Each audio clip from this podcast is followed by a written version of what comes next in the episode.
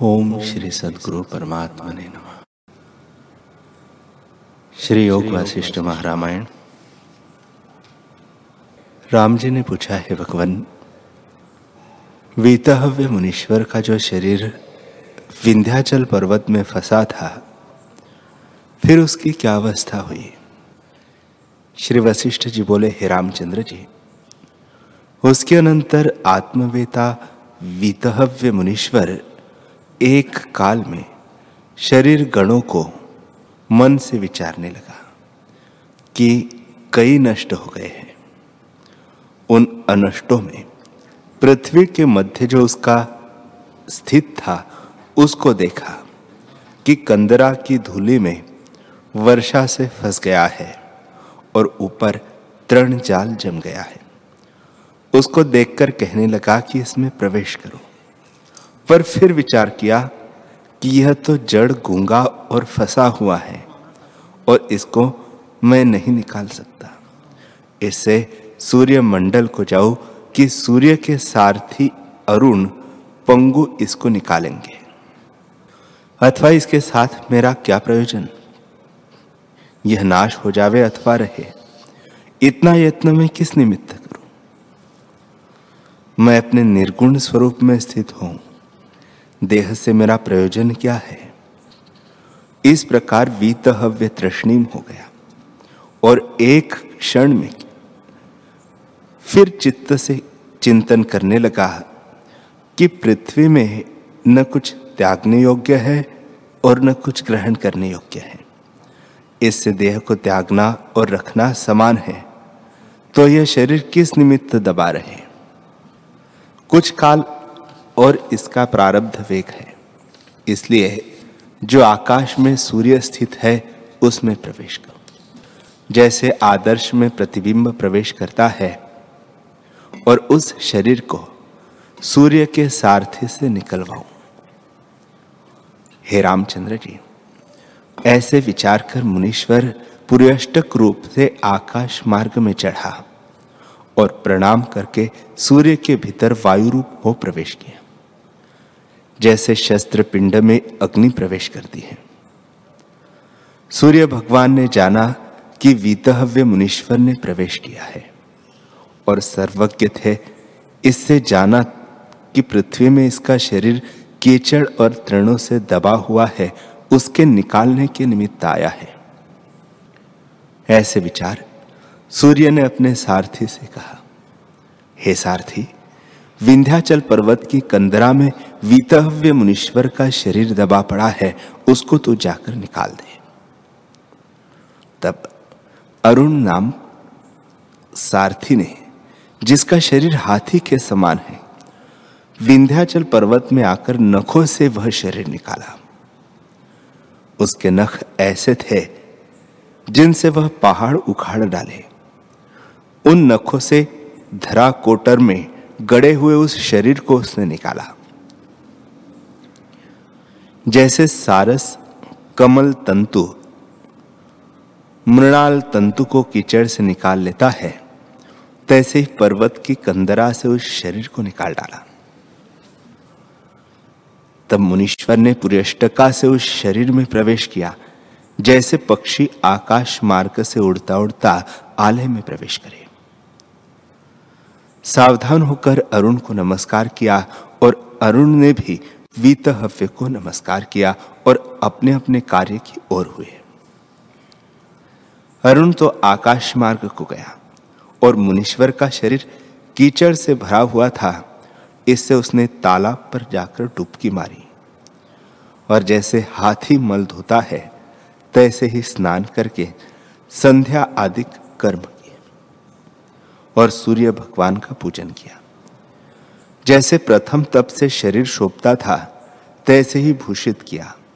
और मैत्री, समता, सत, मुदिता आदि गुणों से संपन्न होकर ब्रह्म लक्ष्मी से सुशोभित हुआ और सबके अंग से रहित भी रहा कि इन गुणों को भी स्वरूप में प्रवेश न करे और आपको शुद्ध स्वरूप जाने। श्री वशिष्ठ जी बोले, हे रामचंद्र जी, इस प्रकार जब कुछ दिन व्यतीत हुए। तब समाधि के निमित्त मुनीश्वर का मन उदय हुआ और विंध्याचल पर्वत की कंदरा में जा बैठा। पूर्व जो विचार अभ्यास किया था और परावर परमात्म दृष्टि हुई थे, उससे फिर चित्त को कहा कि, हे चित्त और हे इंद्रियो, मैंने तुम्हारा पूर्व प्रहार कर छोड़ा है। अब तुम्हारे अचित्त में अर्थ अनर्थ कोई नहीं, क्योंकि अस्थि नास्ति कलना मेरी नष्ट हुई है। अस्थि नास्ति के पीछे जो शेष रहता है, उसमें स्थित हूँ। जैसे पहाड़ का श्रृंग अचल होता है, तैसे ही अचल हूँ। सदा उदय रूप आत्मा की नई स्थित हूँ और सदा ज्ञान स्वरूप प्रकाशवान हूँ। असत किनाई इस प्रकार की सदा अक्रिय रूप हो और असत रूप उदय किनाई स्थित हो। असत इस प्रकार से मन इंद्रियों का विषय नहीं है और उदय किनाई इस कारण से कि सबका साक्षीभूत है और सदा समरस प्रकाश रूप अपने आप में स्थित हो। प्रबुद्ध और सुषुप्ति विषय स्थित हो। प्रबुद्ध इस कारण कि जो इंद्रियों के विषय की उपलब्धि करता हूँ और सुषुप्ति इस कारण कि हर्ष, शोक, इष्ट, अनिष्ट से रहित और जगत की ओर से सुषुप्तिवत समाधि में स्थित हो। और स्वरूप में जागृत हुआ तुरिया पद आत्म तत्व में स्थित हो। जैसे किसी स्थान में खम्भ स्थित है, होता है, तैसे ही स्थित रूप नित्य, शुद्ध समान सत्ता जो आत्मपद है, वह में निराम स्थित हो। हे रामचंद्र जी, इस प्रकार ध्यान करता हुआ वह मुनीश्वर ध्यान में लगा और छह दिन तक ध्यान में रहा और फिर जगा तो उस काल को क्षण के समान जाना, जैसे सोया हुआ क्षण में जागे। इसी प्रकार वीतहव्य शुद्ध पद को प्राप्त हुआ और जीवन मुक्त होकर चिरकाल पर्यंत विचरता रहा। न कोई वस्तु से हर्ष दे और न शोक दे। चलता हुआ भी स्थित रहे और इंद्रियों का व्यवहार करता भी इष्ट अनिष्ट की प्राप्ति में सम रहे। कदाचित किसी से चलायमान न हो। वह चलता, बैठता, मन और इंद्रियों से कहे कि, हे इंद्रियों, मरो। हे मन अब तो संवान हुआ है और आत्मा को पाकर अब देख तुझको क्या सुख है। जिस सुख के पाए से और पाने योग्य कुछ नहीं रहता, वह निरोग सुख है।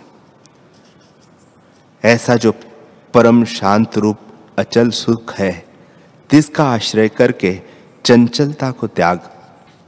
और हे इंद्रियों, तुम्हारा वास्तव में कुछ स्वरूप नहीं और आत्मपद में तुम दृष्टि नहीं आती। अपने स्वरूप के जाने बिना तुम मुझको दुख देती थी। अब मैं अपने स्वरूप को प्राप्त हुआ हूँ और अब तुम मुझे वश नहीं कर सकती, क्योंकि तुम अवस्तु रूप हो। आत्मा के प्रमाद से तुम्हारा भान होता है। जैसे रस्सी में सर्प भासता है, तैसे ही आत्मा में जो अनात्म भावना और अनात्मा में आत्म भावना होती है, सो अविचार से होती है और विचार किए से नहीं होती। अब विचार करके यह भ्रम निवृत्त हुआ है। तुम इंद्रिय गण और हो, अहंकार और है, ब्रह्म और कर्तृत्व और है, भोक्तृत्व और है। और का दुख आप में मानना यही मूर्खता है। जैसे वन की लकड़ी और है, बाँस और है, चर्म और है, जिससे रथ बनता है और लोहा, पीतल और कड़े, जिनसे रथ जड़ा जाता है, सो सब भिन्न भिन्न है। और बैल जो रथ को चलाता है, सो भी जुदा है। इन सबसे रथ बनता है। और जैसे ग्रह का आकार होता है, तैसे रथ है। उसमें बैठने वाला पुरुष भी और होता है और रथ की सामग्री परस्पर भिन्न होती है। तो यदि उसमें बैठने वाला कहे कि मैं रथ हूँ तो नहीं बनता। तैसे ही शरीर रूपी रथ अज्ञान से मिला है। इंद्रिया और है और मन आदि और है। उसमें पुरुष है, सो जीव है। यदि जीव कहे कि मैं शरीर हूँ तो बड़ी मूर्खता है। उस शरीर के सुख दुख मूर्खता से आपको मानता है। जो विचार करके देखो तो राग द्वेष के क्षोभ से मुक्त हो। मैंने अविचार को दूर से त्यागा है, और स्वरूप की स्मृति स्पष्ट की है कि आत्म तत्व सत है। उसी को मैंने सत जाना है, और अनात्म असत है, उसको असत जाना है। जो सत है, वह स्थित है। जो असत है, वह क्षीण हो जाता है। हे रामचंद्र जी, इस प्रकार वीतहव्य मुनि विचार करके जीवन मुक्त हो और अपने स्वरूप में बहुत वर्षों को व्यतीत किया। निर्भय पद में चित्तादि भ्रम सब नष्ट हो जाते हैं। ऐसे शुद्ध पद को प्राप्त हुआ वह यथार्थभूत आत्म ध्यान में स्थित हुआ और ग्रहण और त्याग की कुछ भावना न रही, परिपूर्ण आत्मपद को प्राप्त हुआ। अगस्त्य मुनि का पुत्र वीतहव्य मुनि उस पद को पाकर निर्वासनिक हुआ। फिर जिस काल में और जिस प्रकार से वह विदेह मुक्त हुआ है, वह भी सुनो। बीस हज़ार और सात सौ वर्ष वह जीवन मुक्त रहकर फिर विदेह मुक्त हुआ। जो इच्छा अनिच्छा से रहित पद है और जन्म मरण का जिसमें अंत है उस राग द्वेष से रहित पद को प्राप्त हुआ। हे रामचंद्र जी, फिर उसने हिमालय पर्वत की कंधरा में प्रवेश किया और पद्मासन बाँध हाथ जोड़कर कहा, हे राग राग तुम निरागता और निर्द्वेषता को प्राप्त हो। तुम्हारे साथ मैंने चीर पर्यंत विवेक से रहित क्रीड़ा की है। तुम अब जाओ। मेरा तुमको नमस्कार है। हे भोग, तुम्हारी लालसा से मुझको परम पद का विस्मरण हो गया था। जैसे माता सुख के निमित्त पुत्र की लालसा करती है, तैसे ही मैं सुख जानकर तुम्हारी लालसा करता था। अब तुम जाओ हो तुमको मेरा नमस्कार है। अब मैं निर्वाण पद को प्राप्त होता हूँ। हे दुख, तुमको भी नमस्कार है। तेरे उपदेश से मैं आत्मपद को प्राप्त हुआ हूँ, क्योंकि मैं सदा भोग और सुख चाहता था, और जब सुख प्राप्त होता था, तब मुझको भी साथ, तुझको भी साथ ले आता था। सुख से तेरी उत्पत्ति होती है। सुख की लालसा में तो मैं अनेक जन्म पाता रहा। पर जब सुख आवे, तब तुझको भी साथ ले आवे। तुझको देखकर मुझको आत्मपद की इच्छा उपजी, और तेरे प्रसाद से मैं परम शीतल पद को प्राप्त हुआ हूँ। हे दुख, तू तो दुख था, परंतु मुझको आत्म प्राप्त, आत्मपद प्राप्त कराया, इससे तेरा कल्याण हो। तू अब जा। हे मित्र, संसार में जीना असार है। जिसका संयोग होता है, उसका वियोग भी होता है। तूने मेरे साथ बड़ा उपकार किया कि अपना नाश किया और मुझको सुख प्राप्त कराया। क्योंकि जब तू मुझको प्राप्त न था तो मैं आत्मपद के निमित्त कब यत्न करता था। तूने अपना नाश करना माना, परंतु मुझको सुख प्राप्त कराया।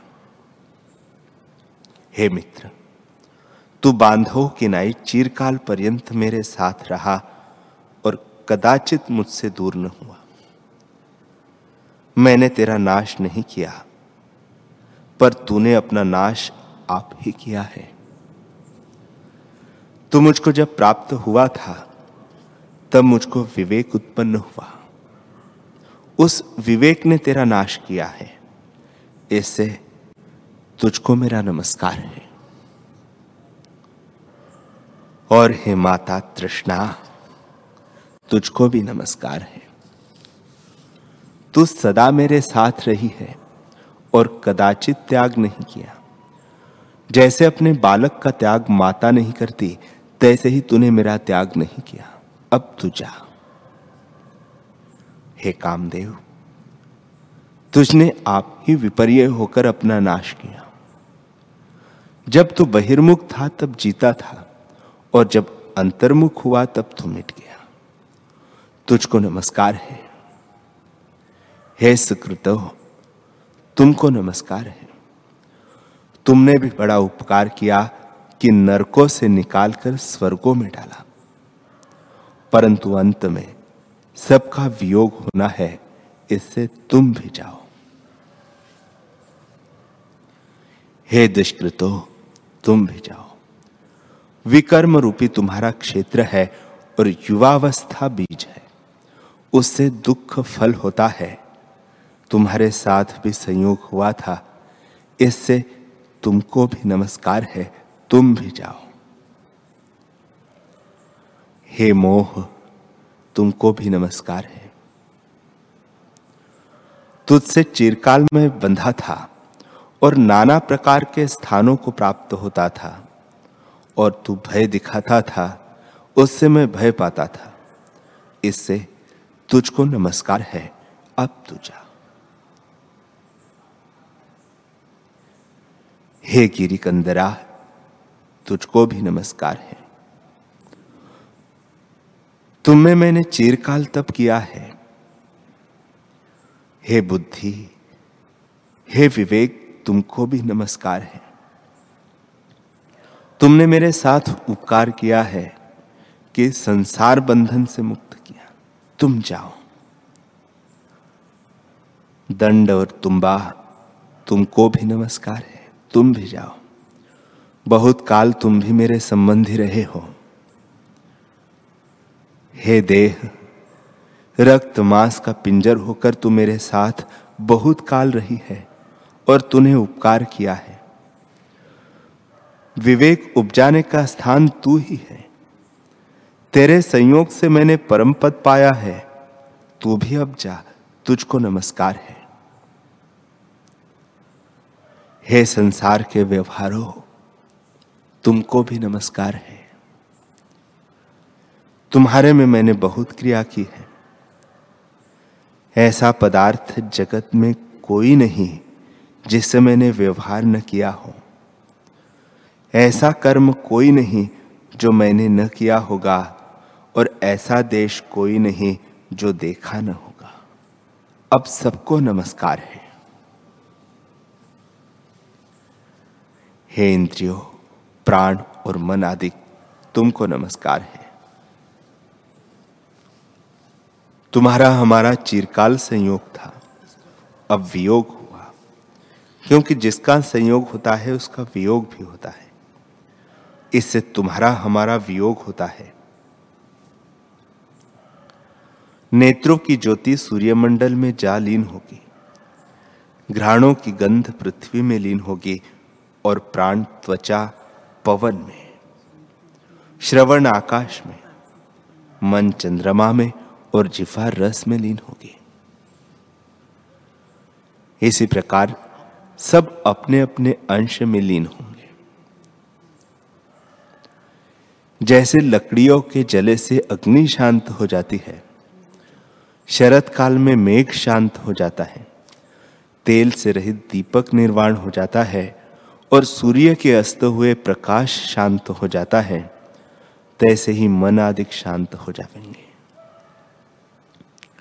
हे रामचंद्र जी, ऐसे विचार करते करते उसका मन सर्व कार्य से रहित हो, प्रणव के ध्यान में लगा और सर्व दृश्य से शांत हो और मोह रूपी मल को त्याग कर प्रणव के विचार में लगा। श्री वशिष्ठ जी बोले, हे रामचंद्र जी, इस प्रकार उसने शब्द ब्रह्म प्रणव का उच्चारण किया पंचम भूमि का जो चित्त की अवस्था है, उसको प्राप्त हुआ। भीतर बाहर के स्थूल सूक्ष्म पदार्थों और त्रिलोकी के सब संकल्पों को त्याग कर वह अक्षोभ रूप स्थित हुआ। जैसे चिंतामणि अपने प्रकाश में स्थित होती है, जैसे पूर्णमासिका का चंद्रमा अपने आप में स्थित है। जैसे मंदराचल के निकलने से क्षीर समुद्र स्थित होता है और मथने से रहित मंदराचल स्थित होता है। जैसे कुम्हार का चक्र फिरता फिरता ठहर जाता है। जैसे सूर्य के अस्त हुए, जीवों की व्यवहार क्रिया ठहर जाती है। जैसे मेघ से रहित शरद काल का आकाश निर्मल होता है और प्रकाश तन से रहित होता है। तैसे ही फुरने से रहित उसका मन शांति को प्राप्त हुआ। प्रणव का ध्यान करके फिर उस वृत्ति के अंत को प्राप्त हुआ और फिर मंत्र को भी त्याग। जैसे महापुरुष क्रोध को त्यागते हैं, तैसे ही वृत्ति को त्यागा। फिर तेज का प्रकाश उदय हुआ, उसको भी निमेश में त्यागा। आगे न तेज है, न तम है। उसमें अभाव वृत्ति रहती है, उसके भी, उसको भी निमेश में त्यागा। तब जैसे नूतन बालक की जन्म से पदार्थ ज्ञान से रहित अवस्था होती है, तैसे ही अवस्था प्राप्त हुई। तब तो सत्ता मात्र आत्मतत्व सुषुप्ति पद है। उसका आश्रय किया और महाचल, जो सुमेरु किनाई स्थिर अवस्था है, उसको प्राप्त हुआ। फिर केवल अचेत चिन्मात्र, तुरिया, निरानंद आत्मपद में, जिसमें स्वरूप से भिन्न और आनंद नहीं प्राप्त हुआ। वह सत और सतरूप है। सर्व क्रिया से रहित है। अतीत है। इस कारण असत है और अनुभव रूप है, इस कारण सत्य रूप है। ऐसे अशब्द पद को वह प्राप्त हुआ, जो परम शुद्ध पावन और सर्वभाव के भीतर प्राप्त है और सर्वभाव शब्द से रहित है। जिसको शून्यवादी शून्य, ब्रह्मवादी ब्रह्म विज्ञानवादी विज्ञान, सांख्य मत वाले पुरुष ईश्वर। शैवा शिव, वैष्णव विष्णु, शाक्त परम शक्ति, कालवादी काल, आत्मवादी आत्मा, आध्यात्मिक माध्यम इत्यादि जो शास्त्रों वाले कहते हैं, सो एक ब्रह्म को ही कहते हैं। जो सर्वदा, सर्वकाल सर्व प्रकार सर्व में सर्वरूप है। ऐसे सर्वात्मा को वह मुनीश्वर प्राप्त हुआ।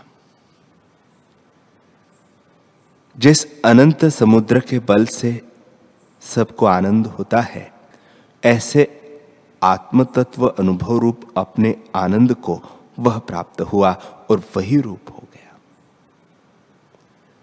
जो अन्य और निरन्य, निरंजन, सर्व असर्व अजर अमर, सबके आदि सकलंक, निष्कलंक है। ऐसे आकाश से निर्मल पद को वीतहव्य मुनीश्वर प्राप्त हुआ। श्री वशिष्ठ जी बोले, हे रामचंद्र जी दुख रूप संसार समुद्र के पार हो। वीतहव्य मुनीश्वर, उस परम पद को प्राप्त हुआ, जिस पद के प्राप्त हुए जीव फिर जन्म मरण को नहीं प्राप्त होता। और जिस पद में स्थित हुआ परम शांत उपशम आनंद को प्राप्त होता है। जैसे समुद्र में पड़ी हुई बूंद समुद्र हो जाती है, जैसे ब्रह्म समुद्र में वह ब्रह्म हो गया और शरीर जो था वह विरस होकर गिर पड़ा। जैसे शीतकाल में वृक्षों के सूखे पत्र गिर पड़ते हैं। शरीर रूपी वृक्ष में हृदय रूपी आलय था और उसमें प्राण रूपी पक्षी रहता था, सो चिदाकाश में प्राप्त हुआ। जैसे गोफन से पत्थर धावता है, तैसे ही जो प्राप्त हुआ और अपने स्वरूप में स्थित हुआ। हे रामचंद्र जी। यह मैंने वितहव्य की कथा तुझको सुनाई है, सो अनंत विचार युक्त है। इस प्रकार विचार कर वीतहव्य विश्रामवान हुआ है। तुम भी उसको विचार कर सिद्धता के सार को प्राप्त हो और दृश्य की चिंतना को त्याग करके सावधान हो रहो। हे रामचंद्र जी, जो कुछ मैंने तुझसे पूर्व कहा है कि उस पद में प्राप्त हुआ फिर कुछ पाने योग्य नहीं रहता। और अब जो कुछ कहता हूँ और जो कुछ पीछे कहूँगा, उसको विचारो। मुक्ति ज्ञान ही से होती है और ज्ञान ही से सब दुख नष्ट होते हैं। ज्ञान ही से अज्ञान निवृत्त होता है और ज्ञान ही से परम सिद्धता को प्राप्त होता है। पाने योग्य वही वस्तु है और कोई दुखों का नाश नहीं कर सकता। यह निश्चय है कि ज्ञान से सब फांसी कट जाती है और ज्ञान ही से वीतहव्य ने मन को चूर्ण किया। हे राघव वीतहव्य की संवित जगत के अतीत हो गई। जो कुछ दुख है, वह मन होता है और मन के उपशम हुए। सब जगत अनुभव रूप हो जाता है। वीतहव्य भी मनोमात्र था। मैं भी मनोमात्र हूँ। तू भी मनोमात्र है और पृथ्वी आदि जगत भी सब मनोमात्र है मन से भिन्न कुछ नहीं। जहाँ मन होता है, वह जगत होता है। मन ही जगत रूप है और जगत ही मन रूप है। जो ज्ञानवान पुरुष है, वह मन की दशा को त्याग के केवल चिदानंद आत्म तत्व में स्थित होता है और राग, द्वेष आदि विकार उसके मिट जाते हैं। हे राघव, वीतहव्य किनाई विदित वेद होकर तुम भी राग द्वेष से रहित होकर स्थित हो जाओ। जैसे तीस सहस्त्र वर्ष वीत हव्य वीत शोक और जीवन मुक्त होकर विचरा है, तैसे ही तुम भी विचरो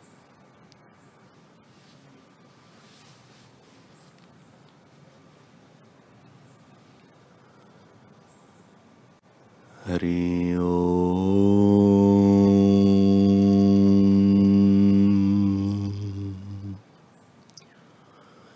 हरि ओ।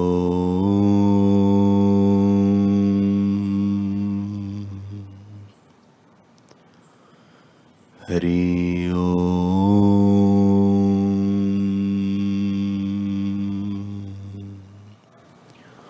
ॐ सहना भवतु। भुनक्तु सह वीर कर्वामहे, तेजस्विनावधीतमस्तु मा विद्विषावहे। ॐ शान्तिः शान्तिः शान्तिः। श्री सद्गुरुदेव भगवान की जय।